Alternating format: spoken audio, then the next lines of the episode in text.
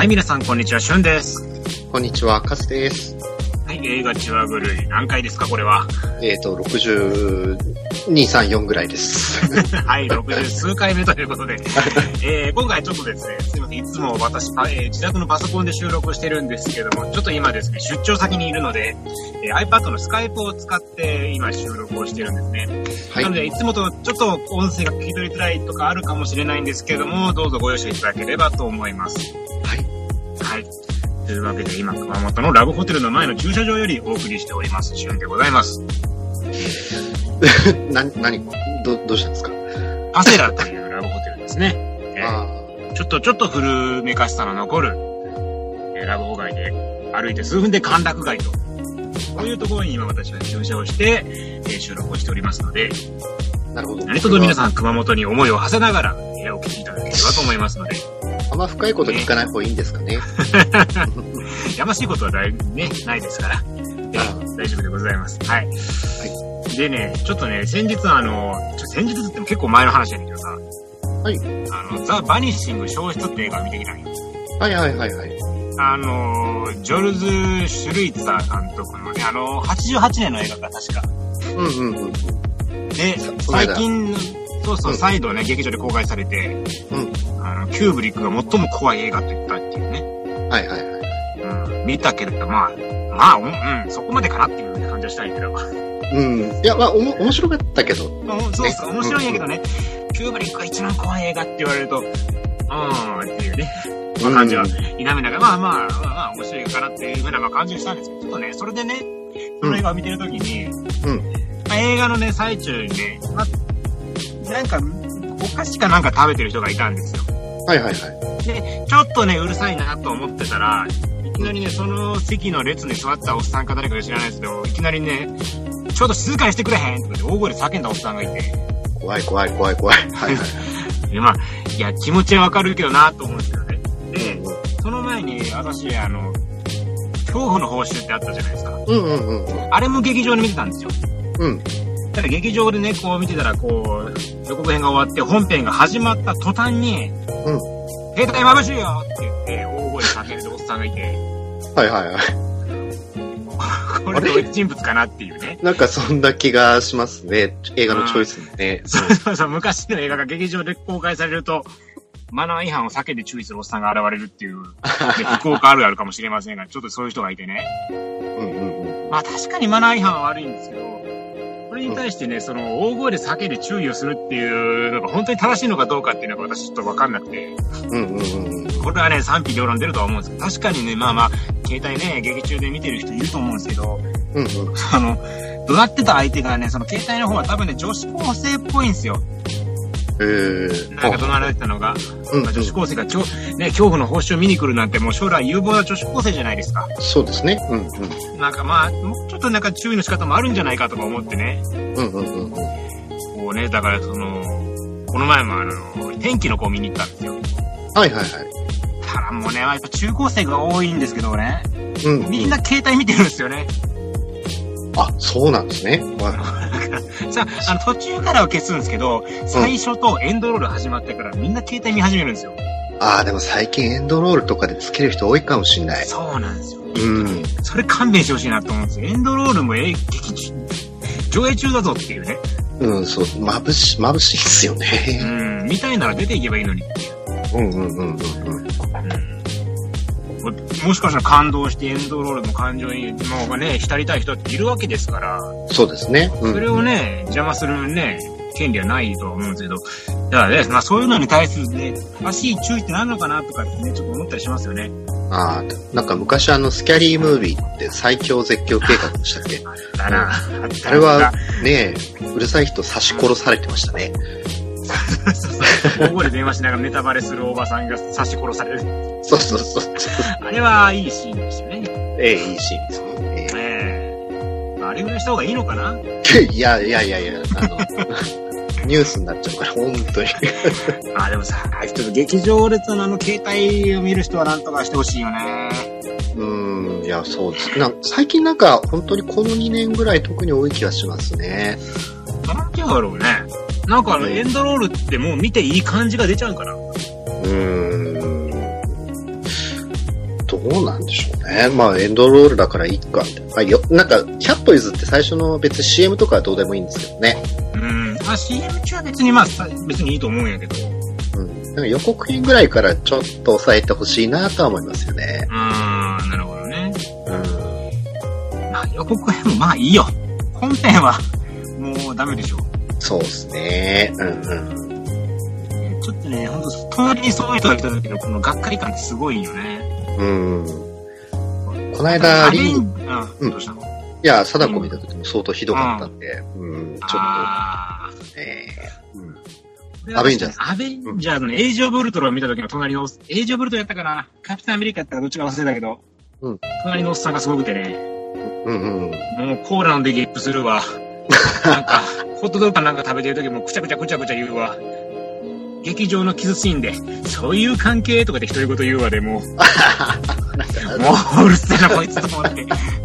いや、でもなんか、悪いことしてるわけじゃないから何とも言えなくてさ。ああ、なんか、うんでも、なんかそれはそれちょっと楽しいかもしれない。ま、マナー違反ではないからさ、なんか、うん。うーん、もどかしいと思って。ありますね、映画のマナーね。う。ん。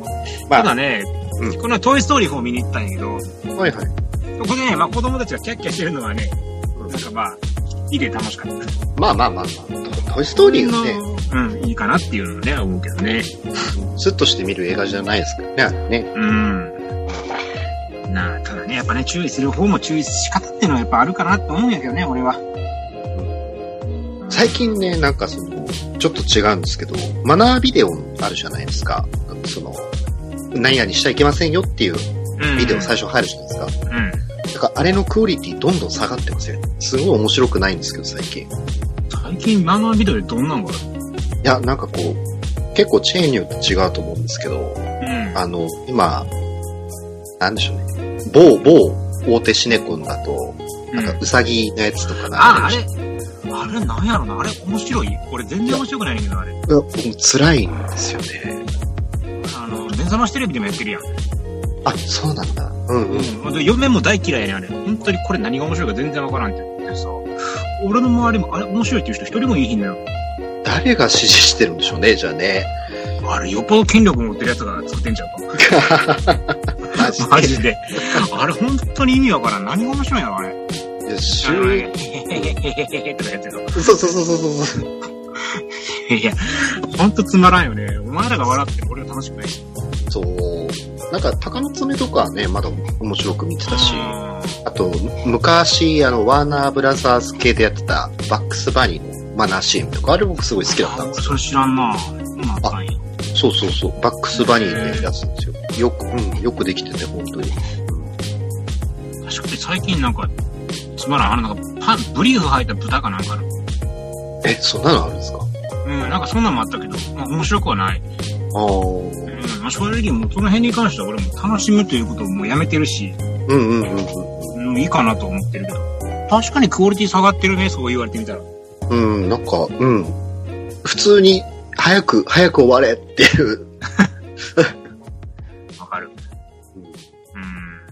なんで映画館、映画館なのかな側にもちょっと注意の方法考えてほしいか。そうやね。やっぱ注意する方にもね、仕方っていうのはやっぱり重要ですから。そうですね。うん。うん。まあ、ぜひともちょっと面白い 注意喚起のビデオを作ってほしいですね。そうですね。うん。はい。まあ、というわけで、映画のマナマナーを守ってきちんと鑑賞しましょうということで。そうですね。なんかすごい当たり前の話が63回に来てようやく出るっていう。そうですね。こういうことも啓蒙していかないとね、我々ね。そうですねそ。して、記憶正しく美しい番組でありたいと思ってますので、え、はい。えー、ラボコの前よりお送りしております。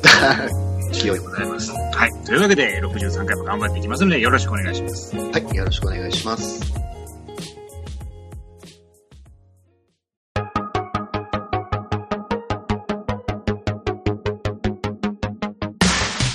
ではまずはですね、今話題の映画を紹介ということで、数お願いします。はい。えー、スパイダーマンファーフロムホームの感想を話したいと思います。はい。なんか急にたどたどしくなったけど、どうしたんや？大丈夫いや、かあの、そう、あ、なんか、あ、感想だなと思って。そうね。感想ね。もう、もう63回目と思えないような、なんか、始まったけど。ええもう感想聞かせてもらいましょう。パブロンボーム。今回ちょっと多分ネタバレしちゃうんで、まあ公開から1ヶ月経ってるから、うん、了解です。えネタバレ聞きたくない人は、えー、あと聞かないでください。はい。はい。えー、ということで、スパイダーマンファーフロムホーム、えー見てきました。えー、ジョン・ワッツ監督、えーで、トム・ホランドとゼンデイヤ、サミュエル・エル・ジャクソンの主演ですね。はい。うん。で、まあ、スパイダーマンですね、なんか今更話すのもどうかなと思うんですけど、一応ご紹介すると、今回、まあ、あの、サムライミ版の最初のスパイダーマンあったじゃないですか。まあ、あれの公開からもう18年ですかね。はい。そんな経ちましたかえ、だいたい20年前の映画ですね、一作そうか、俺中学生の時やったもんな、あれ。ですよね。あまあ、その、ね、ちょっと年を感じるわけでございますけど、はい。あ、確かに。なるほどね。はい。ええまあ、その後ですね、スパイダーマンは、まあ、あの、今回の、今やってる MCU のシリーズも含めて、まあ、2回リブートされてるわけですね。はい。まあ、理由としては、まあ、サムライミ版がですね、えっと、3作目が、まあ、批評的に失敗したのもありまして、で、キャストのギャラが高騰して払えないっていうのもありまして、うん。えー、脚本は、そして4作目のやつが作れなかったというですね、うんことがあったみたいでして、えーシリーズの中断。はい。で、リブートしたですね、えっ、と、アンドリュー・ガーフィールド版ですかね、アメイジング・スパイダーマン。うん。こちらも、1作目はそこそこヒットしたんですけども、うん。まあ、2作目がやっぱり工業的に伸びきらず、えそしてシリーズの、まあ、トーンですかね、1作目と2作目の雰囲気がやっぱ結構違ったりして、うん。えーまあそういったのもいろいろあってですね、え2作目で打ち切りと。うん。で、今やってるスパイダーマンは、えーご存知アベンジャーズエンドゲーム等々にある、まあ MCU のシリーズに組み込まれましてですね、えーまあ、ベンおじさんが死んだとか、そういうものを一切全部省略してですね、うん。えっ、と、まあ、スパイダーマンを思いっきり若返らせまして、うん、で、既存のメイおばさんとか、えーメリー・ジェーンとか、えーグウェン・ステイシーとかですね、フラッシュ・トンプソンとか、馴染みのキャラクターを、まあ、大幅に、まあ、チェンジして、で、えっ、と、まあ、原作準拠ではない新しいスパイダーマンのシリーズとして、今、また復活してますね。はい。で、今のシリーズ、あの、やっぱり大成功してて、まあ、既存の新しいファンも、既存のファンもですね、新しいファンも、まあ、本当に幅広く受け入れられてる、非常にいいシリーズっていう感じでやってますね。はい。素晴らしいよね、本当に、今回は。で、素イメー晴らしいんですよジがパッと。しなかったって言ったら言い方は悪いかもしれんけども。いや、まあ、実際、パッとはね、しなかったですよね。ん。アンドリュー・ガーフィールドのスパイダーも好きですけどね。うん。アベンジャーズの力は強いね。そうですね。うん思うわ、本当に。まあ、やっぱり、一作目のホームカミングも、今回のファーフロムホームも、やっぱりアベンジャーズの影響は非常に強い、うん。まあ、ストーリーラインに組み込まれてますので、そんな2作目にですね。はい。うんえー僕のですね、このファーフロムホームの感想なんですけども、えっ、と、一言で言うともうリブート後の最高傑作だなと思いました。うん。あの、僕、スパイダーマン、サムライ版のスパイダーマン2が今までの映画、スパイダーマンの中で一番好きだったんですけども、うんまあ、今回それに次ぐぐらい、本当にリブート後の作品としては最高に好きです。うん。なるほど。で、まあ、理由いろいろあるんですけども、今回ちょっとかなり絞って話すと、もうヴィランがですね、最高です。ああ。なるほど。はいははい。いろいろちょっと賛否両論もしかするとあるかもしれないですけど、僕はもう今回のヴィラン、本当に最高だなと思って、い。うん。で、まあ、その最高な理由っていうのがいくつかあるんですけども、まあ、一つは、あの、キャラクターの見た目ですかね、ビジュアルですね。ああ、はいはいはい。ええ。あの、ちゃんとですね、ミステリオというキャラクターが、金魚鉢を被ってるんですよ。あ、それ原作はそんな感じやん。そうそうそうそう。原作はあの、金魚鉢被ってるんです。金魚鉢じゃないけど、金魚鉢みたいなの被ってるんですよ。うんうんうん。で、まあ、今までのスパイダーマンシリーズってなかなかあの原作にとかなり近い見た目のキャラクターって実はそんなにいなくて、ああ、そう言われてみたらそうかもね。うん。強いて言うならば、えっ、と、ドク、ドクターオクトパス？ドコオクぐらい。ああ、はいはいはい。まあ、リザードとかも、まあ、まあ、に似てはいたけどかっこよくはないな、みたいな感じでしたけど。うん。まあ、あの、スパイダーマンのクラシックの方のキャラクターが持ってる見た目上のバカバカしさっていうのは今回すごくいいバランスで登場できたんじゃないかなと思って。うん。これ多分まあ、アベンジャーズのビジョンとかってキャラクターいて、そコミックっぽいキャラクターみたいなのが受け入れられる土壌っていうのがあったからできたのかもしれないんですけど。なるほど。はい、はい。うん。で、前作のホームカミング、好きなことは好きなんですけど、やっぱりあの、バルチャーっていうキャラクターも、うんうん、ビジュアルっていうところに限って言えば、あの、その、サムライミ版のスパイダーマンの停止とか本当に抜けきれてないなと思ってたんで。ああ、なるほどね。うん。うん、わかるわかる。うんうん。なんで今回非常にその見た目が良かったなと。うん。うん。で、えっ、ー、と、あともう、で、今回キャラクター性が僕は非常にいいなと思ったんですよね。うん。で、ぶっちゃけ僕ミステリオが映画に出るっていうのを聞いて、うん、大丈夫って思ったんですよ。うん。で、原作の方だと、もともとはその、特殊映映画の特殊効果マンなんですよね。うん。で、えっ、ー、と、ちょっと、バカバカしいっちゃバカバカしいんですけど、あの、スパイダーマン、えー、を騙すときに、まあ自分で大きなセットを作ってそこにぶち込んだりとか、うん、うん、あの、催涙画質とかを使ってスパイダーマンをこう追い詰めていくっていう、まあ60年代に登場したキャラクターなんですよ。うん、うんで、そのキャラクターが今の映画に合うのかなって結構心配してたんですけど、うんうん、今回それがめちゃくちゃやっぱりうまいことアップデートされてるなと思って。ああ、なるほどね。で、まあ描かれ方としては、まあ AR みたいな、あとはドローンを使って、うん、えっ、ー、と、そういった特殊効果をを使ってスパイダーマンと戦っていきますっていうキャラクターであると、うん、あとやっぱりちゃんとその MCU の世界でやってるから、あの、うん、このミステリオっていうキャラクターがちゃんと MCU の世界で誕生したキャラクターとして、あの、バックグラウンドがまあ描かれてるんですよね。確かに今回の設定はもう10年前じゃできなかったもんな。そうそうそうそう。うん、え、何のこと？ってなって。うん。うん。フィクションが20になっちゃうもんね。そうそうそうドローンっていうフィクション、プラス AR というフィクションで。今見ると、ね、あの、割とこう、ああ、もしかしたらちょっと近いうちにあるかもしれないみたいな見方もできるじゃないですか。うん。うん、まあ、そういう意味で非常に、まあ、うまく、本当に僕はうまく作ったなと思ってます。うん、そして、で、今回のこのミステリオが最大の美点っていうのが、僕はあの、今回のこのミステリオっていうキャラクター自体が物語と本当に不可分なキャラクターだと思うんですよ。うん。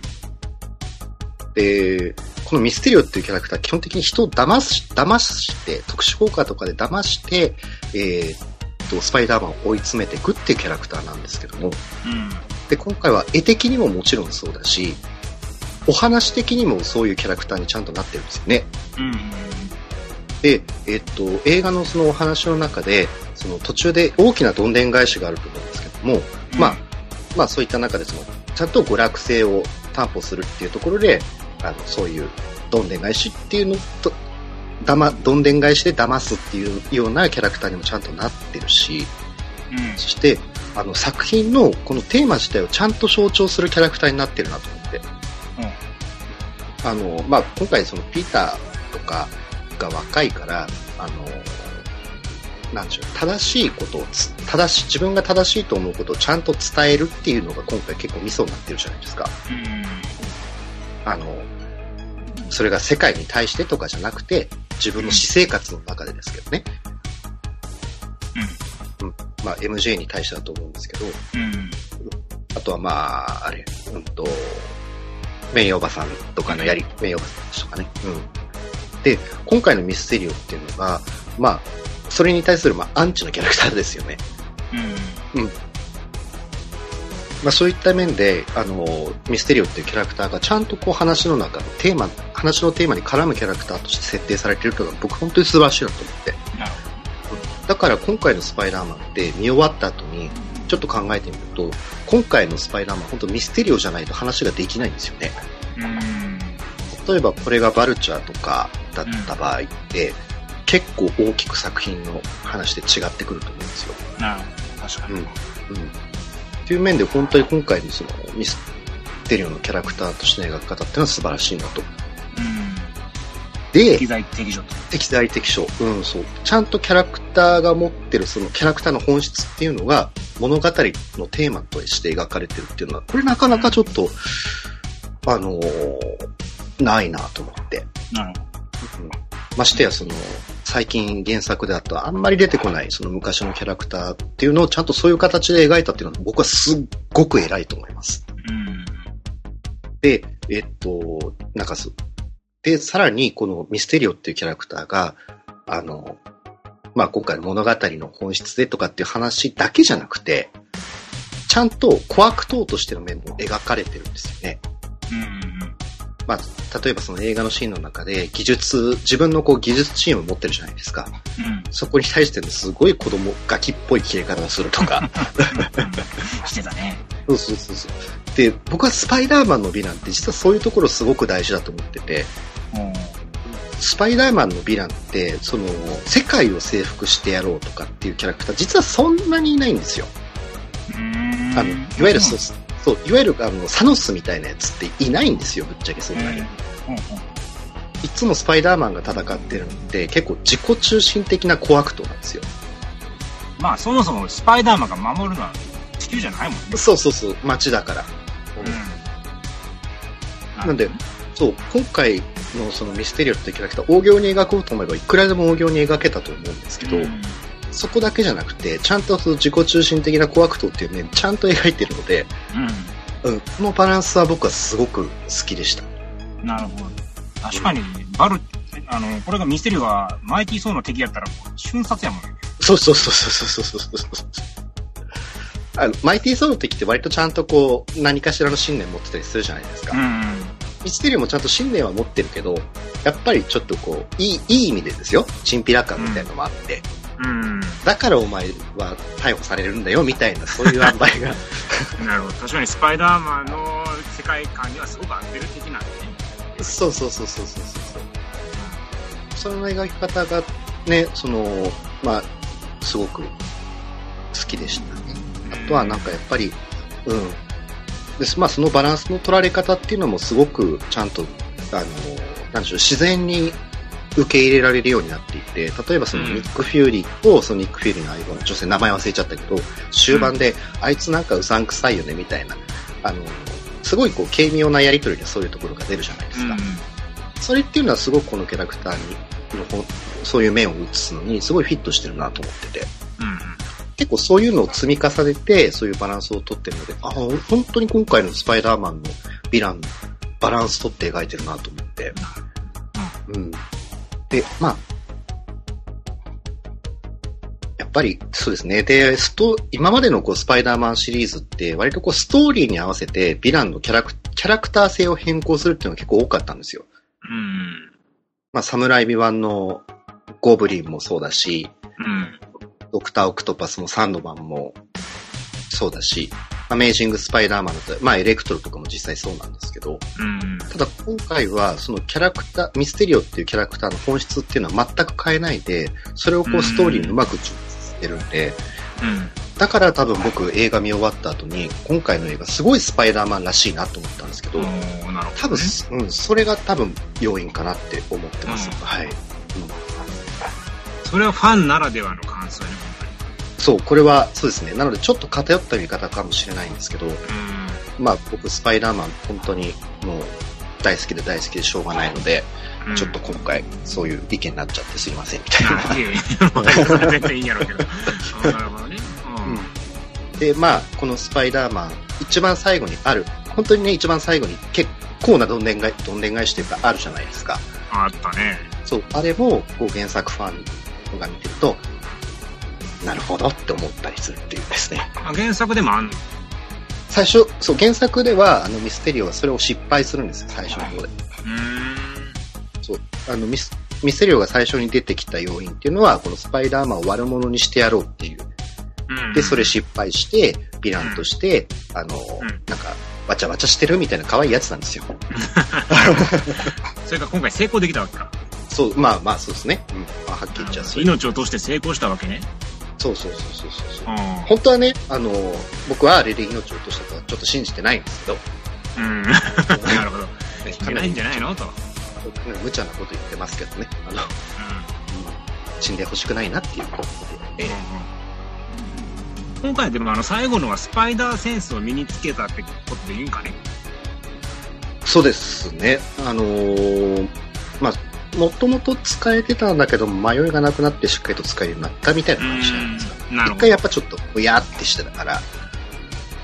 原作はどうなんスパイダーセンスってもう最初から何なく使えるもんやったわけそうですね。最初のアメージング・スパイダーマンの頃は特に問題はなかったですけど、あの、あれ、ただ、その、映画、サムライミ版のスパイダーマン3みたいな感じで使えなくなったりしたことはあります。あれは本当に原作っぽい話ですけど。うん。うん。なるほどね。うん。逆に俺はちょっとびっくりした。あ、使えなかったの今までってあれは、ちょっと彼が多分、私生活もトラブルし、結構スパイダーセンスって、そうそう、あの、割とこうメンタルに寄っちゃうところがある感じがある。なるほど。繊細なのね。ピーター繊細ですから。はい。ああ、確かに。ええー、学生やからね。まだ言うても。ええー、高校生でね、宇宙に連れてって、そうかわいそうに隕石降らされてさ。そうそうそうそう。大変やで、学生が。そうですよ。僕らだったらもう発狂しますよね、多分ね。うん。やめ、やめさせてもらいますってあれ。アーカムとか入ってるかもしれないですけど。なるほどね。うん、まあだからこ、そうですね。うん。今回だから僕、スパイダーマンとしての話ってもちろんそうなんですけど、あの、うん、今までのどのスパイダーマンの映画よりもヴィランがちゃんと描かれてるなと思ったんで、うん、あの、ない、あれですよ、ちょっと内面的な葛藤とかそういうのは別として、スパイダーマンらしいバカバカしさと軽軽さと、のバランスをすごくうまくとってちゃんと面白いキャラクターになってるなと思ったんで、うん、すっごい楽しかったです。ああ。ベスト級ですか。うん。で、このトーンがやっぱり多分、エンドゲーム後にはすごいちょうどいいなって思って。あ、そうだよね。確かにそうやね。うん。うん、だってもうサノス以上の敵は出されへんもんね。もうこのタイミングでは。うんうん、そうなってくると、じゃあどういう敵やったら盛り上がるのかってなった時に、すごくいい選択やったかもしれんなそうですね。考えると。やっぱ、スパイダーマン個人の物語として発展していくんだなっていう、あの、2作目だったと思うんで、割と、うん、ホームカミング以上にスパイダーマンの映画だったんで。今回、だからスパイダーマンみたいな時にさ、本当に、あの、この映画の MCU を作ってる人は本当に頭がいいんやろなと思った。いや、そう、本当に、そう、それです。普通絶対エンドゲームで終わらせるで。そうっすねフェーズ4作るんやったら次のエンドゲームでフェーズ3おしまい。じゃあ次フェーズ4ってなっていいはずです。そうじゃないと普通成り立ってんねんそうですね。そこにさ、スパイダーマンをポンと単体で持ってきて、それでフェーズ3終わりです。え、エンドゲーム以上の終わり方できるのって思ったら、ちゃんとそれを作り出して、しかもフェーズ4につなげられるような終わり方もしてて、うんうん、で、映画と単体としてもきちんと面白いって、これ、頭いい人いんなと思ってさ。いや、本当ですよね。ただのつなぎじゃないんですよね。うん、ちゃんとつなぐし、しかも単体としてめっちゃ面白いみたいな。うん。いや、これは素晴らしかったよ、本当に。ねえ、うん。もう見ながら思ったもん、X 名見直し、見習ってほしいなって。ダーク、そうですね、ダークフィニックスまあ、いろいろと ございましたね。本当に思うところがありましたけど、まあ、それはいいとして、そうです、本当に、これは、まあ、楽しみやもん、フェーズ4。そう、楽しみなんですよ。うん。フェーズ3以上は無理かなと思ってたけど、ちょっと楽しみやそう。しかも今回、その、ね、その最後の方で、ある重大なカメオ出演になるじゃないですか。あったっけ？あ、あの、デイリー・ビューグルっていうこう新聞社のジェイ・ジョナ・ジェームソンが最初サムライミ版で演じてた J.K. シモンズが出てきたんですよ。うん。うん。だから、あの、これ結構、おやと思ったんですよね。うん。確かに出てなかったね、今そうそうそう。しかもあの、サムライミ版の時の俳優が演じてるんですよ。うん。だから、最初これ見て僕、あ、じゃあ、これはもしかしたら、最初、そのマルチバースっていう話でこの映画進んでたじゃないですか。途中でなかった、うん、嘘だよってなりましたけど。うん。でも最後の最後に出てきたんで、あれ？これもしかして、実写版スパイダーマンのマルチバースもあり得るのかなって思ったんです。なるほどね。うん。はあ、はあはあ、で、それでこう、すっごいこうちょっとワクワクして、うんと、帰ったんですけど、まあその後報道を見てると、あくまでも亀吉出演でしたとか、うん、あの、うん、まあ後先考えずにちょっと出してみましたみたいな報道もあって、うん、で、このマルチバースっていう単語自体この映画で否定されたから、あの、どうなのかなと思ったんですけど、うん、つい先日あのサンディエゴのコミコンで、えっ、ー、と、うん、MCU のフェーズ4作品が発表されたんですよね。うん。うん。それが、まあちょっと読み上げていくと、まず単体の映画でブラックウィドウを、えー、テレビドラマでファルコン、ウィンターソルジャー、うん、えー、映画エターナルズ、これ、あの、マー・ドンソクとアンジェリーナ・ジョリーが出るらしいですね。はい。で、映画で、あと、シャンチーとか、テレビドラマで、まあ、ワンダービジョン。で、マイティストの新作、あと、ラブサンダーと。うんうん、えー、ナタリー・ポットマンが、えー、マイティソーとして復帰するそうです。マイティソーとして？そう、そう、雷神としてナタリー・ポートマンが復帰するんだっつって。うん。で、ドクター・ストレンジの新作も発表されたんですけど、うん。それのタイトルが、えっ、ー、と、In the Multiverse of Madness っていうことで、うん、え、なんと、マルチバースなんですね。はい。ということは、えっ、ー、と、多分、いろんな映画のいろんなキャラクターももしかしたら出てくるかもしれないっていうことで、はい。うまいことやるね。えー、アースなんとか、みんな設定されてますからね。実写版でもスパイダーバースはこれでできるかもしれないっていうことで。うん。え楽しませるのがうまいね。うまいですね。期待させるのがうまいね、見て。ちなみに、ドクター・ストレンジの監督は、昔ヘルレイザーの監督もやってたので、やってたんですよね。うん、で、今回の、えー、イン・ザ・マルチバース・オブ・マッドネスは、えー、ホラーテイストの作品ということで、うん、えー、はい。ありえないでしょうけど、僕は、えっ、ー、と、ピンヘッドが出てくるかなと期待してます。ありえんやろ。喜ぶの一部やん。マルチバースの拡大解釈ということで。それは、えっと、勝てんやろ。無理やろ。MCU のキャラクターのがその辺のホラー映画にぶっ込んだら 一瞬で終わったよで。あ向こうもね、でもあの、ヘヘルレゼンのピンヘッドも割と神様寄りですからね。あの、ジェイソン対ハルクなんかやった時には、もうジェイソンかわいそうやで。ジェイソンくっちゃくちゃですね、それはね。でも、でも本当になんかいろいろ期待させてくれるね。そうですね。方もうまいね。うまいです。するとは言ってないもんね。んするとは言ってないもんね、マルチバースにね。マルチバースにするとは言ってはいないですけど、ただタイトルに入れてるっていう、うん、まあ2回もフェイクはないんじゃないかなとは。ああ。本当にこう、我々のこうね、気持ちいいところをこうくすぐってくるよね。そうですね。本当に。え、もしかしてこうなるのみたいなね。そうなんですよ。もう僕の中の小学生がもう大喜びしてますね。本当にね。3本。ちなみにこう、ね、ちなみにブレードもリブートしますね。ああ、そうやね。ね。あとマハ、マハーシャルアリでね。うん。ブレードかっこいいしね。ねあのかっこいいさもう一度出してくれるのかっていうのはちょっと気になるところではあるけど。うん、まあ MC、もう MCU だから大丈夫だろうっていう感じちょっとありますけどね。うん。でも MCU も失敗するときは失敗するからね。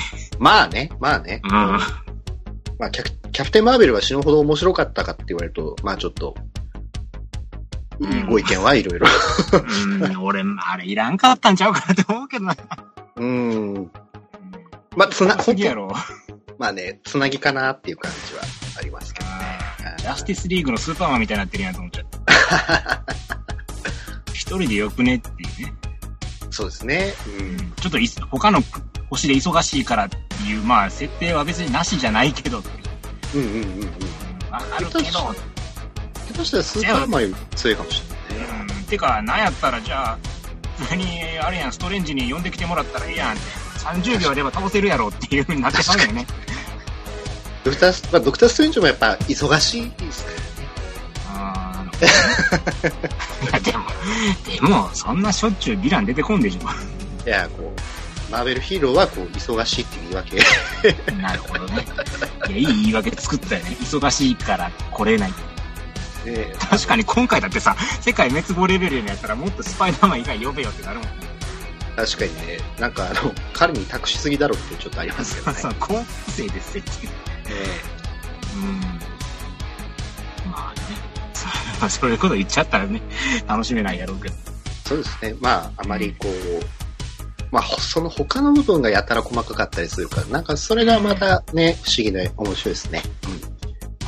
まあでも本当にね、ファンができるのは十分わかる映画シリーズですし、そうですね。うん。実際に我々もまんまともう楽しんでるからね。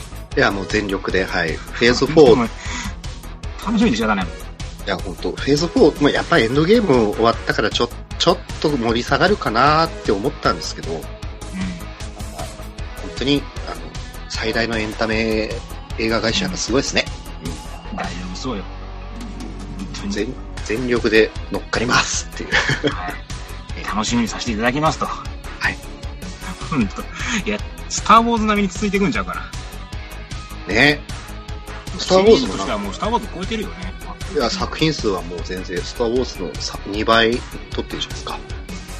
収入も十分超えてんちゃうあ、こう、いやー、どうだろう、でもスパイダー、あーどうだろうな。スター・ウォーズ、どうなんでしょうね。おもちゃとか入れると、凄まじい。なるほどね。グッズ系はやっぱスター・ウォーズの方が強いやろうん。だから田舎のスーパーでも昔売ってたぐらいですからね。な。あーねいや、でも、多分そのレベルの伝説になったと思うけどね。本当にエンドゲームを劇場で見れたっていうのは数十年後一つのうん。ステータスになるんじゃないかと思う。あ、でもどうかな。数十年後の人はアベンジャーズ見ないかな。いや、でも、中国人の友達が言ってたんですけど、あの、うん昔スター・ウォーズを中国で見れなかったんですって。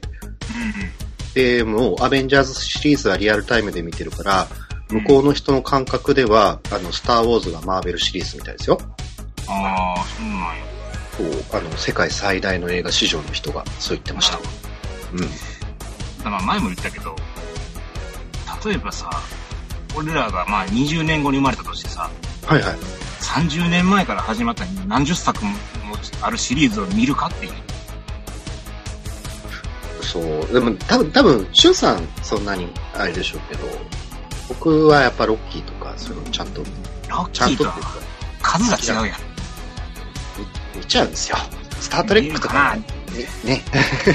でも、どうなんかなそうなるといいんやけどね。なんか、うん数十年後は多分今の盛り上がりはなくなってしまうのかなっていうちょっと不安はあるんやけど。ああ、ヒーローの内訳も変わってるかもしれないですしね。まあ、確かただ、少なくとも今は十分楽しめるからね。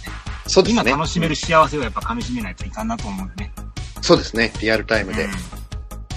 まさに今大事な一本やってますので。そうだね。まあ、今後に期待というはい。ことですね。まあぜひ劇場で見てくださいということですかね。はい。